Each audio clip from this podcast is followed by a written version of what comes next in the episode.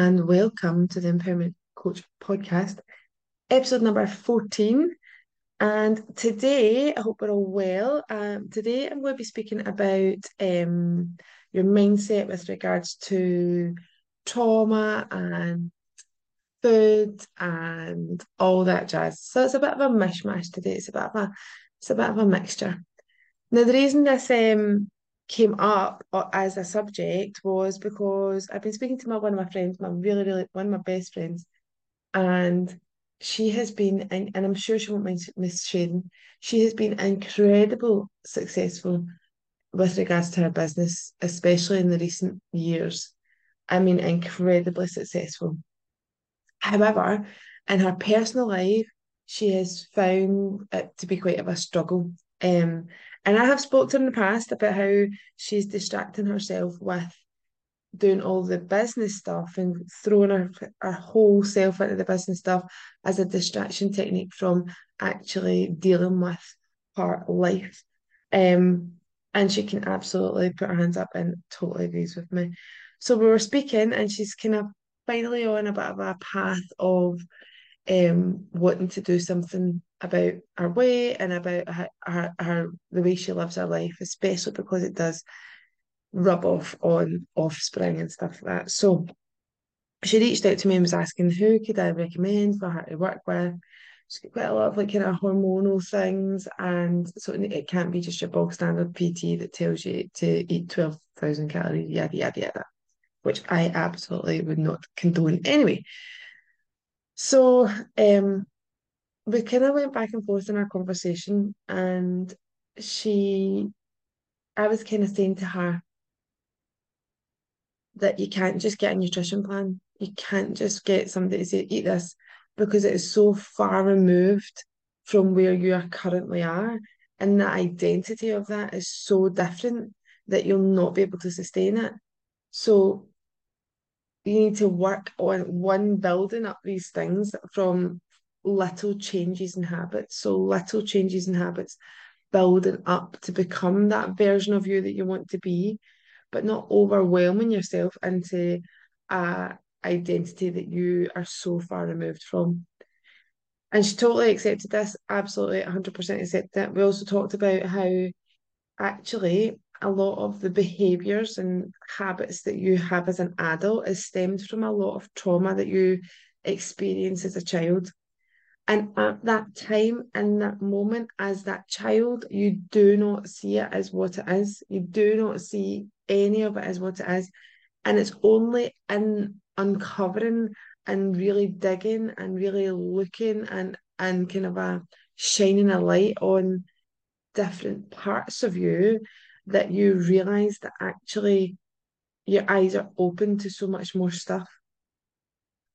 And we, we talked at length about this, about how about the different the food issues and all that. A lot of that stems from behaviours from your parents and, and it's not their fault, they don't know any better. Um, so using words such as um,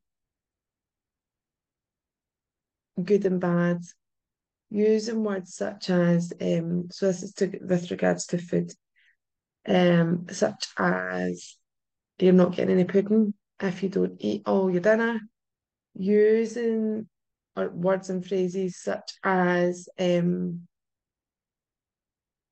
I'm trying to think of some more. I literally have so many in my head that are just all crumbled up right now. So yeah, uh, not getting any pudding if you're not eating your dinner, um, good and bad food, um, like not allowing you to leave the table until you've finished your dinner.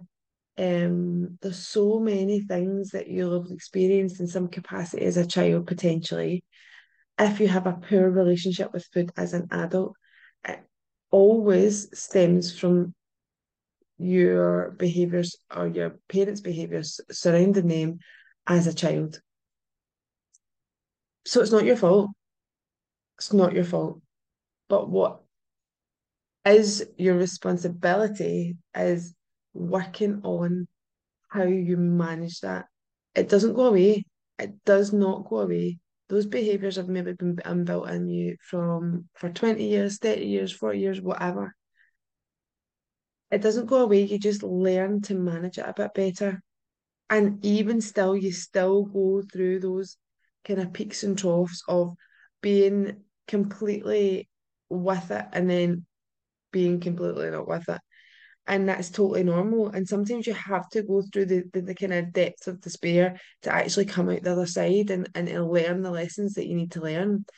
I have got such a different relationship with food now than what I had as a child, but I still go through those points. I was talking about this last week. I still go through those points where I'm maybe am re-triggered, that I'm emotionally eating, that I'm doing all these different things that I have worked so hard to overcome. But you don't really overcome them.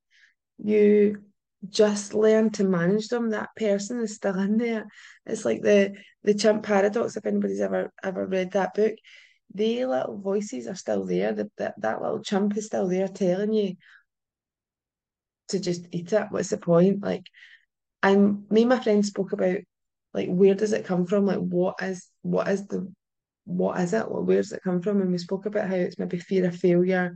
Like, why why do you why do it when you know you're just going to mess it up? And that's like a, a severe like distrust within yourself. And it's because of continuous cycles of being untrustworthy with yourself. So going into this kind of cycle of that's it, I'm going to overhaul, I'm going to do this, I'm going to do that, I'm going to be this best version of myself. Like I said, being so far removed from where you are currently that it then it then you fall off the wagon, so to speak, and then the cycle just continues and continues and continues. And I know there's so many people out there who will feel like that with regards to food, with regards to certain behaviours around maybe social settings, maybe certain behaviours around alcohol, maybe certain behaviours around anger. There could be so many things, and there's there's everything has got a purpose, everything has got a reason.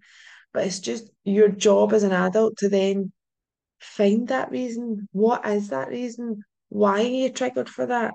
What what things and what steps can you put into place that can then manage that and bring you to a place where you are happy, confident, and authentic to your own self with these managing tools that can help you can just lead a bit of a smoother life. Now, absolutely, life throws you curveballs right, left, and centre, but it's about being able to manage things within the, the times, not just when it's all all rosy and sunshine. So that's my wee chat for today. It is about having taken responsibility as an adult. Those behaviours are not your fault, but they are your responsibility.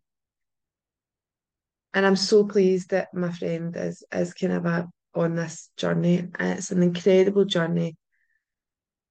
It's a long journey and it's and it's difficult at times, but the benefits severely outweigh any of the kind of tough parts that you have to overcome and encounter. So um, I hope that landed with some of you today. Please do drop me a message on social media or, of course, on this platform. I believe you can leave me messages. It was a bit of a mishmash today, but I just kind of went with what was in my head and what what the kind of conversations I've been having recently. Um, let me know, give me a wee message or a wee comment. And yeah, have an absolutely magnificent week ahead, and I will be with you again next week.